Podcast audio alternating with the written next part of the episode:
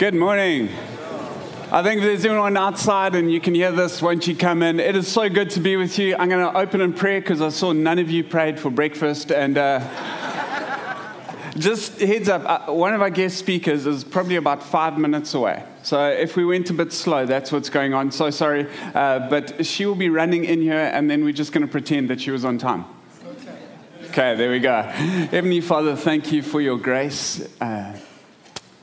On every life here, on the meal we had and the networking that's happening by your Spirit, I pray, Jesus, that you'll use today not just to inspire, but to bring together people. I ask this in Jesus' name. Amen. So these business breakfasts, I kind of have three agendas when we do these. The first one is that you need inspiration. If you're in South Africa, you consistently need inspiration, and these are some of the most inspiring people you will ever meet. And so I'm really excited about their stories and what you're going to hear them speak about. The second is to build trust. And what I think a lot of people tell me that skills is the problem in South Africa, this is the problem. I think the scarcest resource in our country is trust. And what I try to do is draw speakers into our community who come from very diverse backgrounds, because if we can start to build relationships between people from different sides of the city, we can actually build trust, and if we can build trust, I think we can make this economy fly. And so that's the second thing. The third is to give you real information. So if you're a South African, what you have a degree in is taking what could be a little bit of a bad situation and creating the worst scenario story. It's a requirement of being South African. We make the worst story possible with as limited amount of information as we can find, and then we feel safe because then we can plan for how to do life in that story. And what we try to do here is give you real information. So we find people who are in the know, who understand our economy, the challenges and the opportunities, and who speak to that. So that's what I'm going to try and achieve. Bonnie will be running in here in a moment, but we've got Craig Coombe, and before he gets up, Ash, who actually is the brains and all the effort behind this, is going to quickly speak on our business ministry.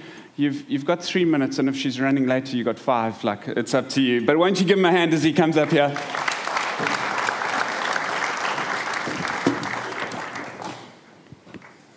Hello. Keep helloing. Hello. There we go. Okay, morning everyone. My name's Ashley. As you know, I'm part of the business ministry team. Just before I get kicked off, I'd like to give a big thanks to Erica and Mish. I can see Erica. Mish, whereabouts are you?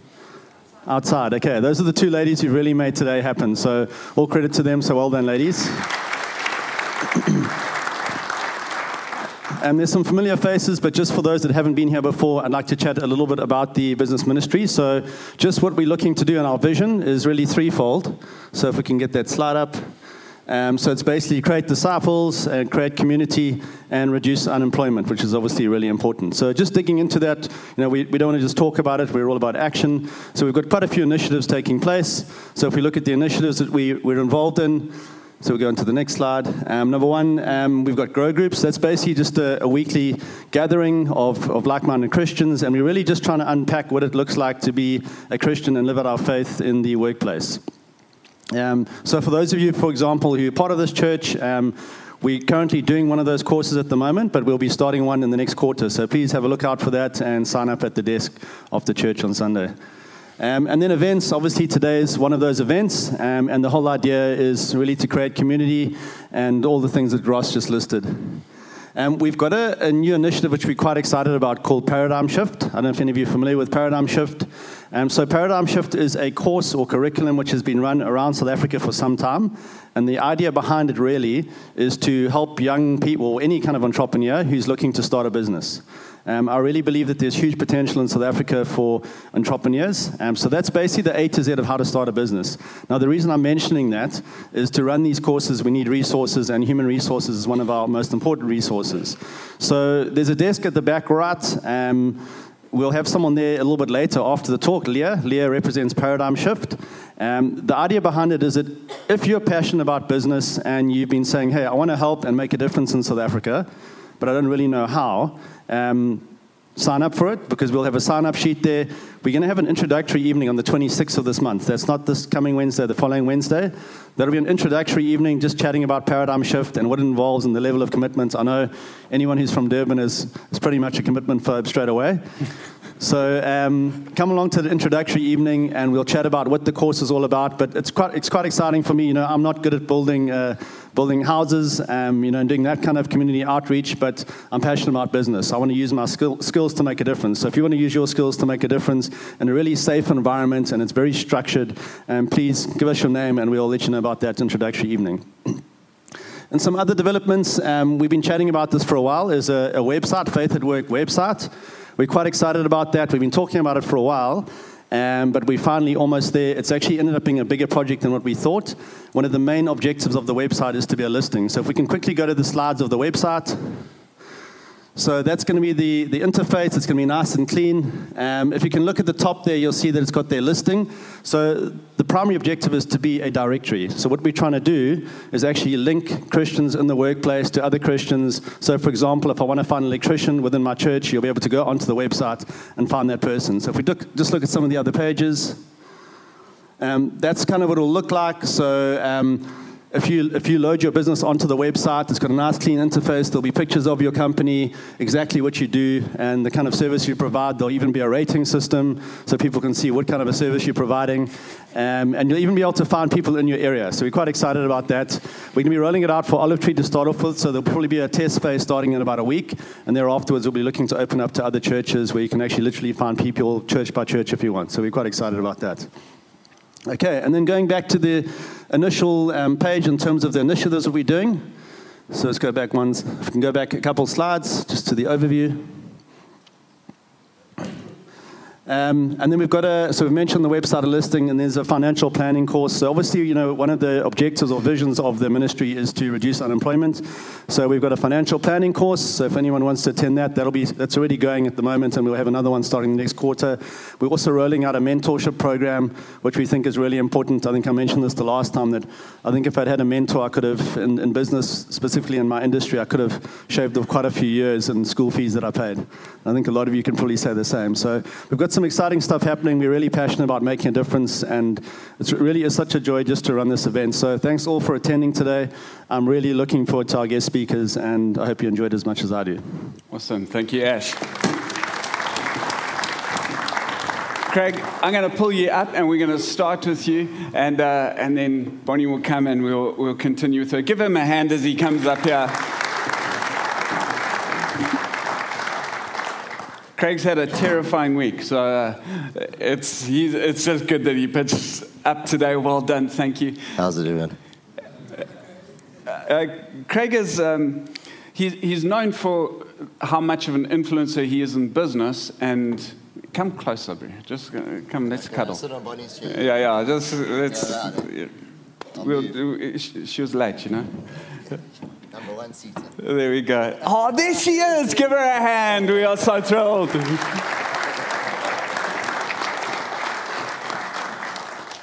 Bonnie, well done. How many cars did you have to drive over to get you?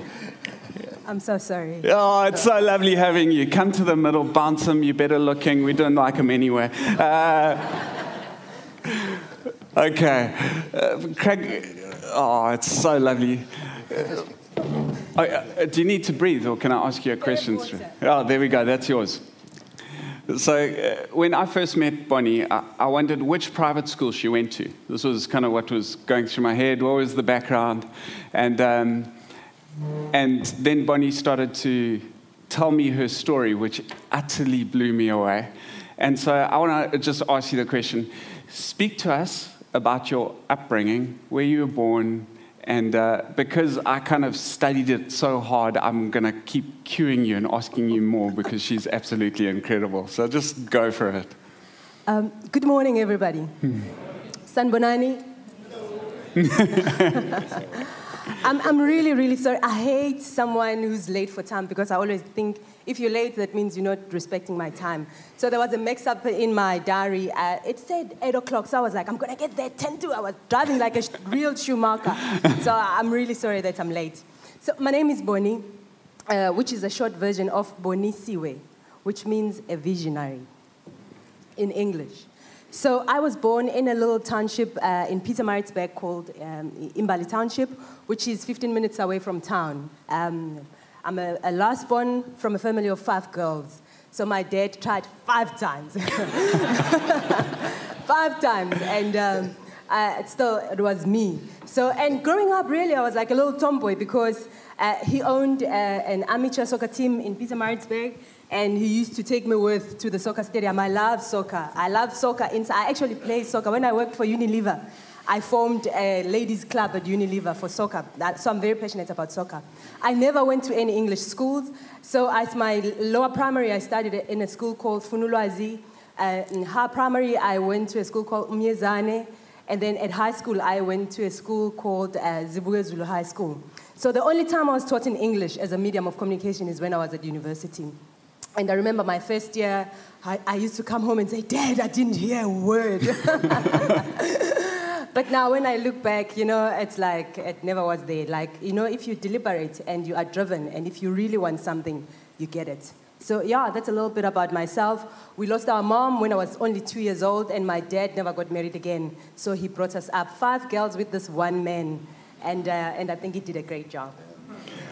Speak to us, because he had an ethos around education. Talk to us about that, and then talk to us how you actually got into university. Absolutely. Okay, so my father we grew up very poor in a four-roomed house in Pietermaritzburg. I actually love showing the picture because people just don't, even my own kids don't believe that that's where I grew up. But we grew up in a four-roomed house in Imbali Township. And my dad, which is really one thing I still remember him for today, he's late as well now. So he used to say to us, if you really want to make a meaningful difference in your lives, girls, you better go to school. And it's fascinating because out of all of us, the 5 of us, my eldest 2 sisters never went to school very much. So they got pregnant, like a typical township girl, you know. So, and my father used to call us and say, if you really want to make a meaningful difference, the decisions you make about education today, I still remember the words, the decisions you make about education today must be the decisions you are happy to live with tomorrow. And you know, when he says that, I used to think today is today, tomorrow is tomorrow. If I bunk school today, I'll be happy tomorrow because I bunk school. But now that I'm a big girl, now I actually realize how visionary and how intelligent the man was. So, and I look back with such a sense of pride because honestly, if I go back to the township where I grew up and I see the people that I grew up with and the neighbors and everybody, I think the difference, the only difference between myself and them is the fact that I was driven to really go to school and make a meaningful difference in my life. So when I passed matric, he told me he didn't have money to take me to further my studies to university or anywhere else. So, and I was very clear because in a township, those duckies who are here would know that every successful family in a township, it's either a mom is a teacher or a dad is a teacher, or a mom is a nurse or a dad is a teacher. It was nursing and teaching. And you know, again, like if you go to schools like the schools I went to, there's no proper guidance in terms of what career opportunities are there. So I knew I didn't want to be a teacher or a nurse. I didn't know what I want to do. And all parents who didn't have money, like my dad, would say, go for nursing, because in nursing you didn't have to pay for tuition, and I think you got paid whilst you were studying. So my father was really driving for me to be a nurse, and I was very clear. I was scared of the blood. I was scared of dead people. I was scared. I was like, just nursing and myself were parallels. So, and then my dad didn't know what to do with this little girl because I was like, I'm not going to do it. And then my aunt, who was my dad's sister, was a cleaner at university, a higher learning institution. I don't know if I can mention by name, a higher learning institution in Pietermaritzburg. So she was a cleaner there. And then I told Andy, I said, you know what, I actually want to go to university. I don't know if I can get in. I've been applying because I had applied for bursaries and everything because I knew for sure that my dad did not have money. And my aunt, can you imagine a cleaner? And like, she was like, how are you going to get here? I can't even afford. I was like, Auntie, just find me a dean, a senior person. Can you sort me with an appointment? Then I can speak for myself. Because also I had done very well in matric. And so Auntie organized a dean for me to meet. And I really take my hat off for that man who really believed in me. Got there, I told him, I showed him my results. I said, and you know my aunt doesn't have money. Also my dad doesn't have money. But please can you give me an opportunity? And this guy looked at my statement of results and he was like, for this, I'll give you an opportunity. But listen, you have one chance and only one chance to make it. He said, do you know what we're going to do? I didn't know. And then he said, based on your results, we'll put you on the commerce. So I did BCom, marketing. I studied.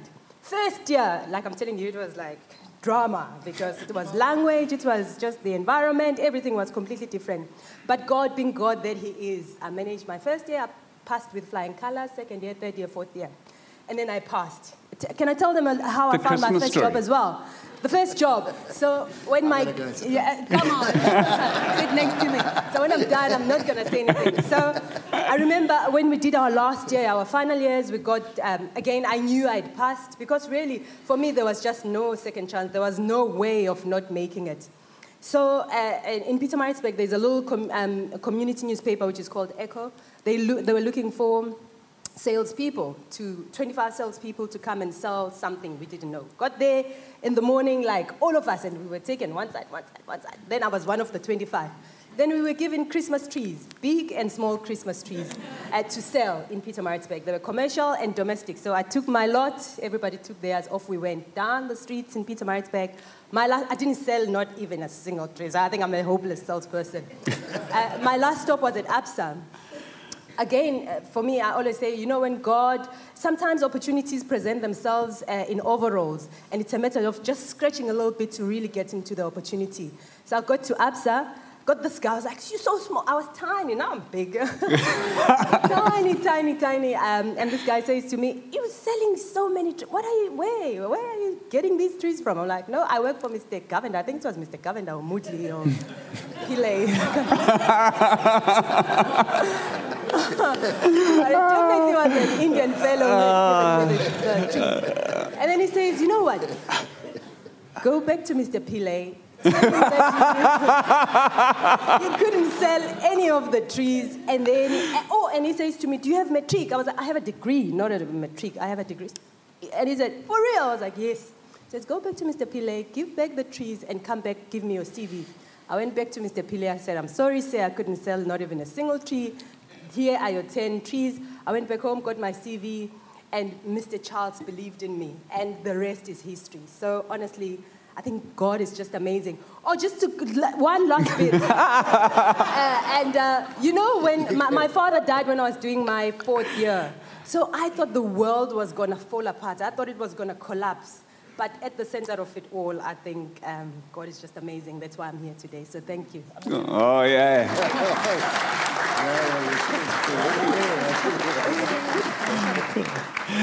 So Craig and I, we've got a bit of history, so there'll be a lot of banter here. But when I first met Craig, I met him through a guy by the name of Peter Watt, who spent a lot of time in Chesterville. Actually spent a year in Chesterville, and Craig and Pete go back, and I'd love you to tell a little bit of your story around engaging in poor black communities pre-apartheid coming to an end, and just what that's done in you and for you. Let me work out how to sort of position this, but I think. You know, I think one of the things is we see there's obviously a massive disconnect in our country as a result of legislation that forced us apart for years and years. And I'll maybe start with the end and then go back to the beginning. I think what the journey that I had and the exposure that I had to the other world that existed in South Africa and has existed in South Africa for a long time was not that of a poor, impoverished community, but of an unbelievably rich sense of community. And, you know, I think the reality is we live in a world where, you know, we bring different strength sets to our nation. And, you know, the beautiful thing about black South Africans that went through, and like what can only be described as the most crazy and most, I'd say, evil process of actually just taking away identity, of disempowering people. Just to see and go into a space where you realized there's such these diamonds there that are just, you know, maybe, as you said, sometimes an opportunity is dressed in an overall. Mm. You know, sometimes you just don't know. And I think for me, what it gave me the opportunity is to understand that as a nation, we haven't even started harnessing the full potential of our nation. We've got so many people that are still disempowered because of the history, and it's going to take time to work through that. But it's also an incredible opportunity to start unlocking those people, and I think this is a great example of the kind of people that are still coming through the townships. There's still that young girl that is in matric who is going through the same battle.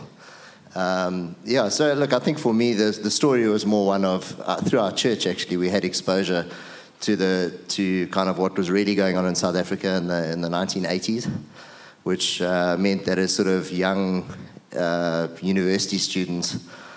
We got exposure to a lot of the international media that was getting stopped in South Africa. It was stuff that was smuggled in. And it made us understand that we actually weren't getting the whole picture. And it then forced us to, as Christians, to take responsibility and to actually, we couldn't just turn a blind eye to what was going on. And we started engaging really at a friendship level, you know. And, that's been for me the biggest story is that, you know, I think the challenge when you've got people that are poor, you can come into that space and you can see them as a project. Meanwhile, they're not a project. They've actually got more resilience than you'll ever understand because they've come through such a difficult journey. And it's a privilege to work alongside them. And interestingly, my business partner at Mbeo Capital Partners, it's a business we formed 15 years ago, is a guy by the name of Trina Zondi. And he actually grew up in Imbali Township as well. So I don't know, I think the water in Imbali Township must have had something special in it. But yeah. The meaning of Imbali is flower. Flower, yes, yeah. My daughter's name is actually Mbali. Beautiful. Yeah, so, anyway, so, I mean, that's a little bit of, I think at the end of the day, it was a privilege for me to be at exposure when I did at that point in time, and I think it was a prophetic opportunity for me. I think it's positioned me in South Africa for such a time as this. And I think, you know, the opportunity, I mean, I think Terry Rosenberg's hiding somewhere, probably in a back corner somewhere hiding. But he actually spoke a couple of times at the church that I was at around, as business people, how do we engage? And I'm actually in business with him now. And it's been an amazing story of, like, I remember sitting as a 13-year-old and watching and going, I want to do that. I want to actually have an impact on my community, and I want to do something different, you know. So the reality is for all of us sitting in different spaces and time, and for young people coming through as well, there's an opportunity just to listen and to hear and to find something that you actually want to get your teeth into and then chase it down like there's no tomorrow. Craig, what I've loved about listening to you in business is the number of black investors, business people that you well connected with on a friendship level. You've been building that up for years, I presume. Yeah, probably about 30 years. So I feel like if we could shift the thinking on who we're doing business with, I've got a feeling we will start to break some of the trust issues that are there.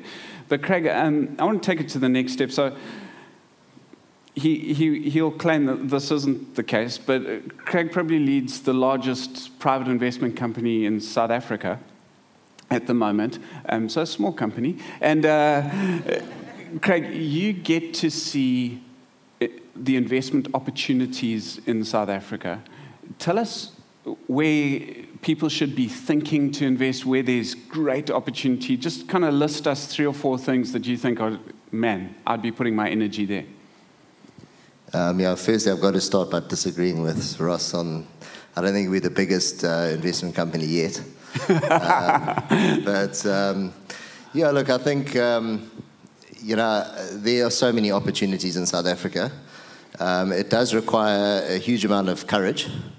Almost every area that you're going to invest in, it's not for sissies.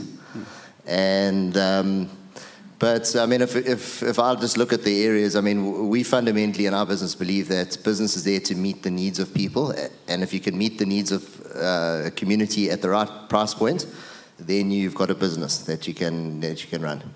So the advantage that we have in South Africa is we've got a lot of need. The challenge we've got is we don't always have a lot of cash that's going to pay for those services, which is again a great opportunity to be very innovative. And so I think digital is a massive opportunity to basically reinvent the way we do things at many, many levels, whether it's education, healthcare, everything, property, whatever we engage with. I think we have to be looking at digital type solutions. And mainly because they enable the delivery of a service at a very low cost point. And the advantage we've got as a country is that we've got a lot of people, and we've got a lot of people that would really love to have some of the services that the more wealthy people enjoy at the moment. So if we can create innovative ideas that actually meet those needs. We've also got a lot of backlog from because of the inequality in South Africa. So I think one of the opportunities in South Africa is we've got a structural opportunity. So what happens is for a lifetime, for hundreds of years, you keep 90% of the people in a space where they can't buy anything, they can't be empowered. We've now broken that at a political level. We now need to help that happen at an economic level. And as those people become more and more active, and I mean, there is quite a big shift, and I mean, Bonnie will have a better view of what the demographics looking like in the middle class and that sort of thing. But there's a massive, massive opportunity that's coming at us the whole time. And I think the key is that you actually have to invest in order to run a business and to take hold of an opportunity. So, you know, the one thing that we talk about a lot in our space is about building communities of courage. And the reason being is because going and doing these things on your own is not easy. It's often scary. It's often, you have days where, it's a really tough day. I mean, I didn't have a great week this week. My mom was quite ill and I had to attend to her. But when you're in a community, when you've got a business partners that carry you, it's a different conversation. You're not doing it alone. And I think that's one of the biggest challenges that we as South Africans have to overcome is to build trusted collaborative networks. And to do that cross-culturally is going to be the most powerful and the biggest opportunity that I think exists. I'm going to come back to you, Craig. You started with digital. We're going to add a couple more. Well, you own that first space, hey? You came straight in and owned it. I want to ask you, you said something profound to me the other day. You said the East Coast Radio listenership is changing. And you've got the research to show that. Speak to us about that and what it actually means for DIRBS. Sure. I love my job. I actually think I have the best job in the world. It's just, there's no one day similar to another day. So in KZN, you would know this from a census point of view, that in South Africa, KZN is the second biggest province, right? And then if you look at the population composition in KZN, 85% of the people in KZN are black people.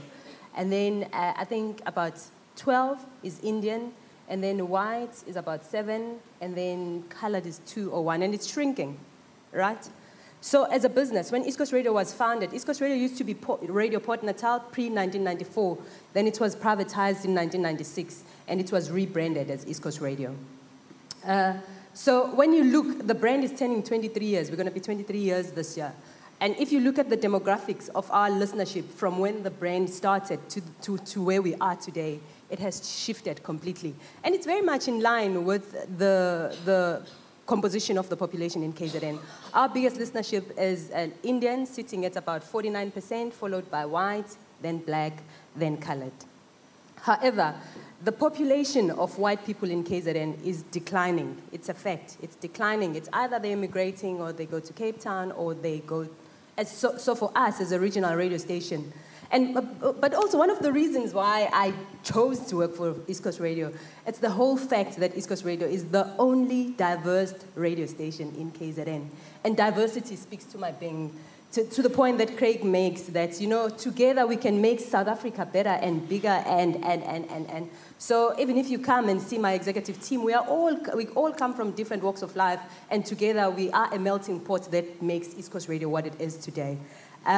So what we are seeing is that the black market is growing for us, which is good, because then, so basically what you find is East Coast Radio awareness as a brand, from a white and an Indian population point of view, everybody in KZN who's white or Indian, they are aware of the brand, and 100% of them also consume the brand. When you come to the black market, 85% of the black people in KZN are aware of the brand, but only 26% consume the brand. So for us to grow in terms of audience, that's the only space we can grow, which is why you'll see some of the changes that we make is to make sure that we retain our core, which is our bread and butter, whilst we are evolving and growing the market that is growing in KZN. If you look at stats again, I mean, the middle class, LSM 6 to 8, it's now called SEM. So it's growing year on year on year. Take myself, I mean, when I was growing up, I was probably LSM 1 to 4, and today probably I sit between 6 and 8. So, and that market is growing gradually every day, every year, in South Africa and in KZN in particular. So I think it's a brilliant point, because I think people, they believe somewhere in their heads that 6 to 8's growing, but in how they're doing business, I don't think they're thinking about 6 to 8 growing the whole time. There's opportunity that there wasn't yesterday. Precisely. Okay, Craig, I'm going to come back to you. You started with digital, and I want you to just keep adding to that next few things that people are going to change their careers to move into. Yeah, look, I mean, I think, education is going to be reinvented over the next 10 years. The speed of knowledge transfer and the kind of skill sets that you need to acquire knowledge, use it, differently has changed fundamentally. I mean, even good schools out there, their models are outdated. Even universities are going to be struggling. You kind of know that you're going into courses now that you're learning things that actually you probably will never ever use when you leave the university campus. So that's, there's a massive opportunity. I always look for, if you want to break in and grow something, you've got to look for disruption. And, the demise of apartheid was the greatest, disruptor that we could ever have economically. I think the reality is we have to just connect the skills and the opportunities together. And again, that's why I keep going back to diversity and collaboration. If we do it together, it'll work. If we don't, it's not going to work for anyone, I don't think. In terms of other opportunities, I mean, there's a backlog on housing. There's opportunities there, I think, in really being innovative around housing solutions that are great, because it's now you're talking into this emerging middle class that's growing, by the thousands and potentially the millions over the next 10 years. I think a lot of infrastructure as well. Often to create value, you've got to put in strategic infrastructure. Water, for example, is I think a big area. We know we've been on the edge of the drought. We've got challenges there. And again, it's to almost any of these areas. It's not just to take it on with conventional thinking. Take it on with innovation. I'm a believer, and I just believe that God's given us the ability to think very, very creatively. I don't believe we use even a fraction of our creativity in what we do. And most of the time, it's actually because of fear. We're paralyzed by fear. And again, that's why I say let's collaborate. Let's help each other not to be afraid. Let's not speak negatively into spaces the whole time, because that creates fear and it actually paralyzes our thinking faculties and our creativity. We're doing, and I can only talk to what we're looking at. I mean, we're doing the Umhlanga Arch developments on the up in Umhlanga. I mean, we believe that there's opportunities for South Africa to become a world-class destination in tourism, to attract. And it's the next frontier really for business growth globally. If you look at Europe, I mean, their percentage growth levels are nowhere. A lot of the countries are getting very protectionist in terms of trying to, control what gets created in their particular countries. We invest in manufacturing businesses, but again, we have to take it with a different strategy. We've had to say we've got to be able to build things that actually suit Africa and meet the needs of Africa. So sometimes your product ranges and that have to shift. And a lot of people are sitting in businesses that they think are dead, but they're not. They just have to be reimagined. Can you give an example of that? I'll give a... I mean, we've got a water business, and what we've looked at, and again, we spent time looking at the water industry across Africa, and actually not just Africa, wherever there are water challenges, and there's probably 100 countries globally that really have massive water problems, and the common problem is they're also pretty poor. And they've also got very, very difficult terrain to actually get water solutions to them. And water and sanitation are linked together. So it's part of the reason why you need to get good drinking water and to manage your sanitation side of it is because of disease. And that's having a big impact negatively on a lot of the economies out there.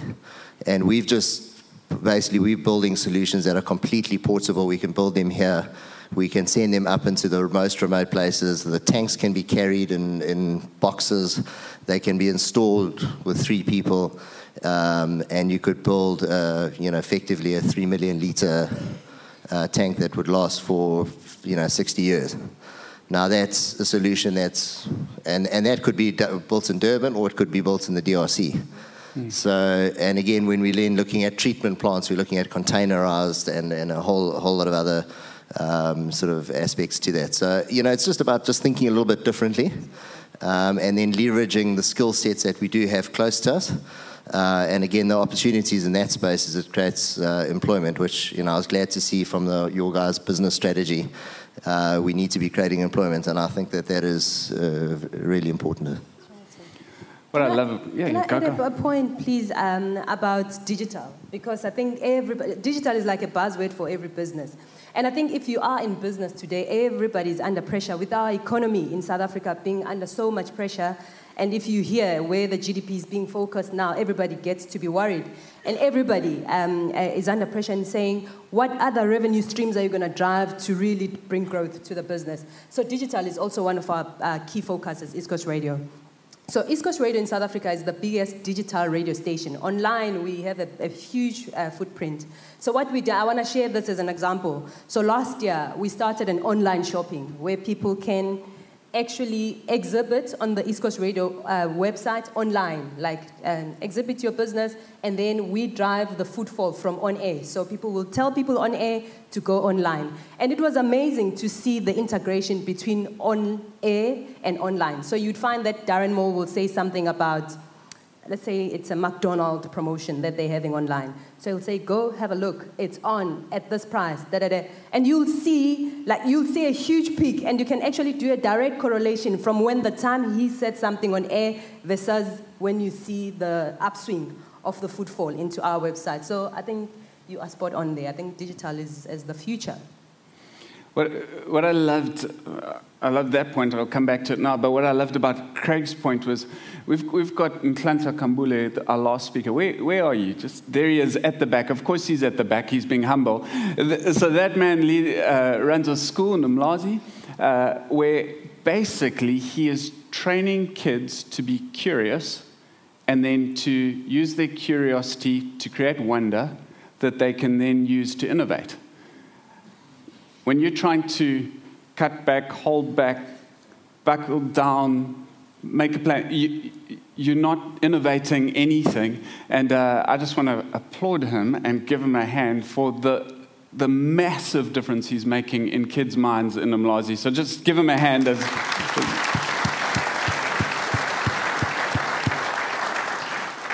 Bonnie, I have loved almost the narrative that's changed since you've taken over East Coast Radio.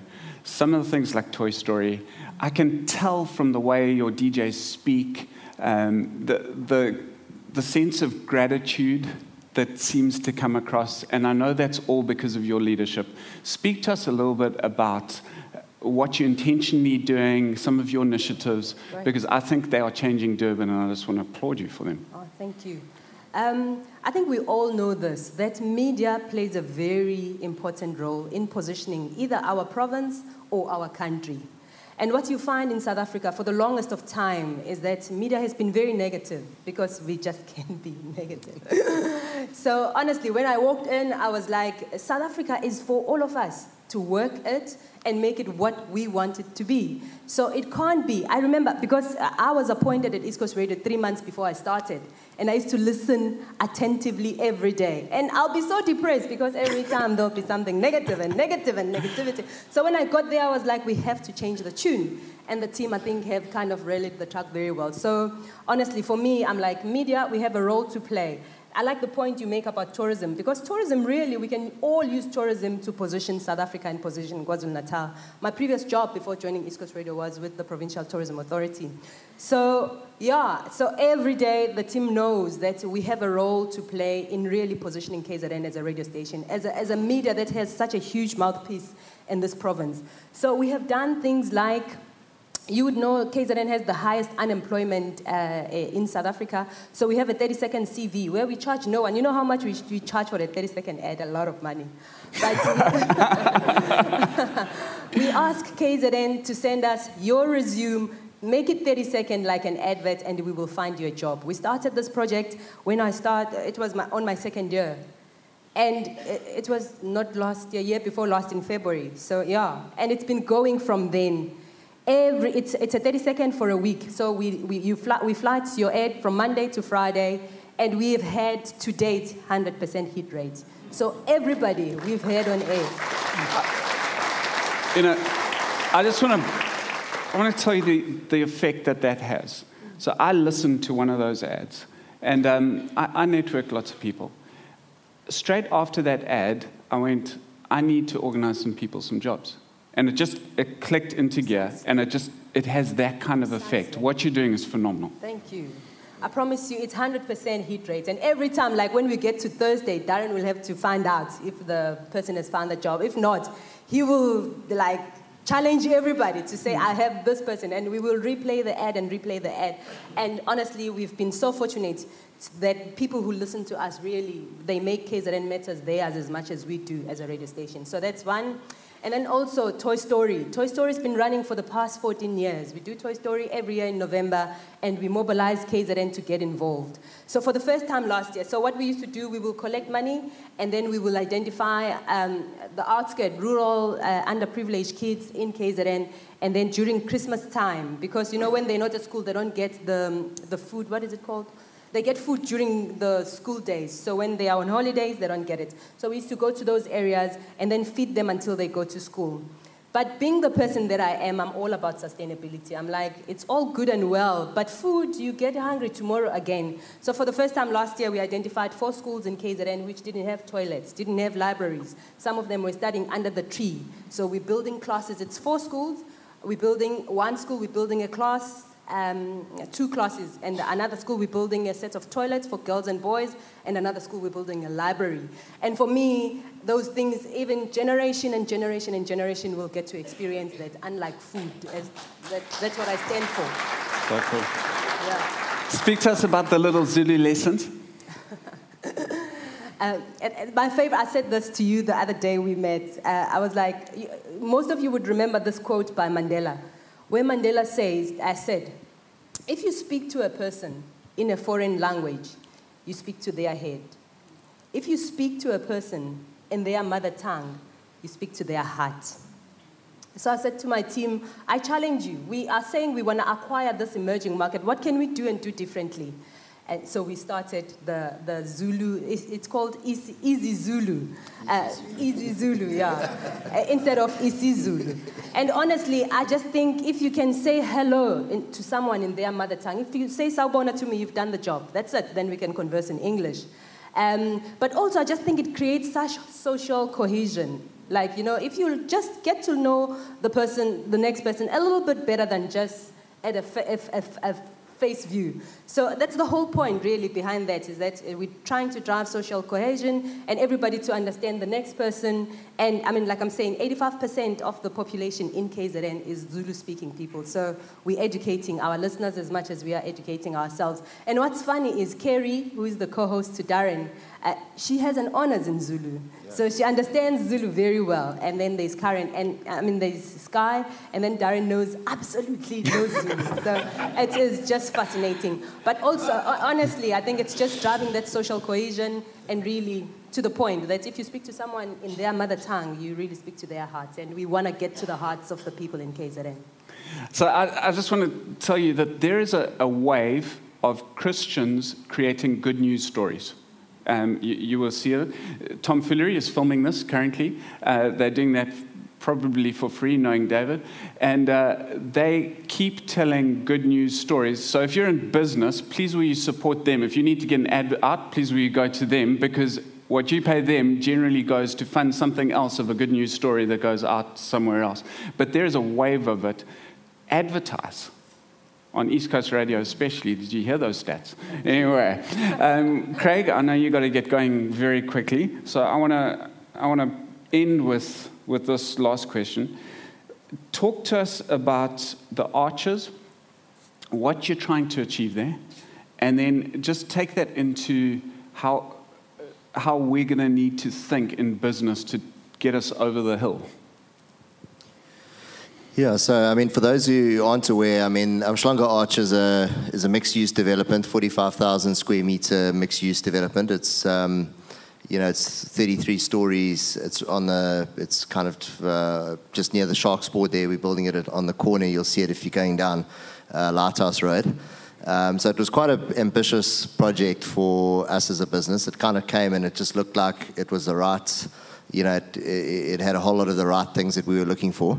And really what we're trying to use that piece of infrastructure to do is actually a number of things. One, we wanted to remind Durban that we could do great things and that we could do things differently and creatively, and that we could think out of the box, and that we could really stretch ourselves for excellence. So that's a big part of what we're trying to do, is something that we're measuring ourselves on the excellence at absolutely every level. We want entrepreneurship to be supported in it, and job creation. Obviously, there's quite a lot of that when you're building. I think there's 1,500 people working on sites at the moment, and have been for nearly a year now, or maybe two years, and we've got another year to go. What we are wanting to do, though, is we've created it we want it to be an art and a culture space, all aspects of it. So almost like a living gallery, if you want to call it that. So you also promote South African artists, and just creates a connection between South African artists and the global platform. So we see it as a global destination. We want it to be, when foreigners are looking to come to South Africa, and certainly to Durban, that they would say, this is a place we want to go to. It's got a Hilton Hotel, a 4-star Hilton Hotel, as part of the precinct development. There's 230 apartments included as well. But then in the food spaces, what we found is that the restaurant industry's taken a real hammering during these tough financial years. And a lot of restaurateurs that we spoke to in Durban, because we didn't want to go for the traditional brand, your franchise type brands and that. We wanted to actually create a space where we could do things a little bit differently. And when we're talking to a lot of the restaurateurs, realize they're hurting. They financially have been through a very tough time. And so we're building out some concepts that enable us to basically bring in really, really good food guys and make it easy for them to actually, low capital entry, very, very high standard. We're using Renzo from Old Town, Italy. He's been doing our whole precinct design, and also helping us to understand how to help the restaurateurs not compete with each other. So you don't want like 8 steakhouses in a row, and then they just fight each other to the death. So we're trying to create a space where there's collaboration and cohesion even in those spaces, which has been amazing, and it's been challenging at times because we keep having to look out of the box, and there's no roadmap really ahead of us. Fortunately, Renzo is actually helping actually international players at the moment to build some of these concepts. So it's been amazing because he really is carrying like a cutting edge global look and feel around restaurants and how they actually operate. I think, it's a very prestigious building and it's got excellence in it, which we also don't want that to mean exclusivity. We want to actually create a space where it kind of feeds into this broader community that we live in, where the community around it don't see it as a sort of a monument to elitism, but they actually see it as a contributor to the economy. Terry Rosenberg, who's one of my partners, he was involved in seed funding the ICC, which is now 21 years old. I think last year it was 21 years old, and it's brought in 40 billion rand into the Durban economy.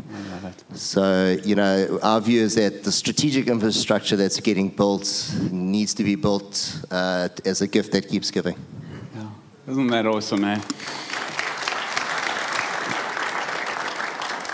Bonnie, in about 45 seconds, talk to us about the role of mentors in your life, because you just dropped it in, and I realized they play a profound part of your life. Just speak to us quickly about that. Absolutely. I'll be 30 seconds. I think growing up with no parents, for me, it was probably by default, and I learned the significance of it as I was getting older. So I've always had people who mentor me spiritually, because when I was a mom for the first time, I didn't know who to ask, how to deal with being a mom. So I have someone who mentors me on that front, but also I have professionals who mentors me, because when I was given an opportunity to lead such a biggest commercial radio station in South Africa, I was like, for the first time. So I have my ex-CEO, who used to be my CEO when I worked for Unilever, who mentors me, Kim. I hope Kim is not here. But yeah, so I have quite a few. And I think really you can only learn from the people who have walked the road. So I really, really believe in mentorship. I encourage my team to do the same. And like I'm saying, I have mentors in different facets of my life. And I think it really, really, it's meaningful. And what you need, I always say this, you don't need to find people like you. You need to find people who you aspire to be like them, and people really who can motivate you to be the best version of yourself. So I believe in mentorship. Okay, guys, I'm going to wrap up with this one thing. I want you to speak to us about how we need to think, the resilience that's going to be required, etc., in this next season to thrive. I'm going to start with you, Craig, and then we're going to send you on your way. Just for us to get over the hill, speak to us. Yeah, I think you've got to start with belief. You've got to believe that it's possible. And it is possible. It's not easy, but it's possible. And the opportunities that exist, not just to make money and survive and, do the things that we want to do, but to really change people's lives. It's just, that's what drives me, to be honest. The money kind of follows it somewhere behind, sometimes you hope it's going to arrive. But, just watching what happens when you actually unlock people, it's just, it's a most incredible gift, So I think if you can develop that mindset of you're not going to survive on your own, you are going to fail on your own. So how am I going to work together? I agree 100%. Look for who's not like you. And that could be a personality, it could be a skill, it could be your racial, racial differences, it could be different ways of thinking, and actually to come into spaces with a bit of humility that that other people have got a huge amount to contribute to you, but also a sense of deep confidence that you've been given some gifts and something to bring to the table. So to me, I'll just talk, the Arch for us would never, ever have happened. If that opportunity was presented to any one of us individually, we would not have done it. It was only possible through the collaboration. One person would have said, I don't have the money, another person, I don't have the time, another person, I don't have the expertise, another person, I don't have the confidence. Whatever it is, we as a team, we bring in those skills together, not as individuals. So can I go in as well? I think for me, I think you would know this, the positioning of South Africa. It goes, South Africa is alive with possibilities. And it's entirely up to each and every one of us to realize those opportunities and possibilities. That's one. And then secondly, I think if we can all trust one another, like Craig. I really like this guy. I met him for the first time last week. And when someone just... Because sometimes people just judge people based on race. We shouldn't be like that as South Africans. That belongs to apartheid, and it must go there. And I know sometimes we get reminded because of the things that happen around us, and we get to judge each other just because of the things around us. We must be bigger than that. We really must be bigger than that. I think, and we also need to be deliberate about it, not talk about it and do nothing about it. We need to be deliberate, have a drive, be driven to really change the status quo. And it's entirely up to all of us. And my last big one is respect. My father used to say this to us: you must respect yourself, because then the world will respect you back. So if we can all do that amongst each other and really see the best in each and every one of us, South Africa will be a better place. And that's me. Thank you. Give them a hand.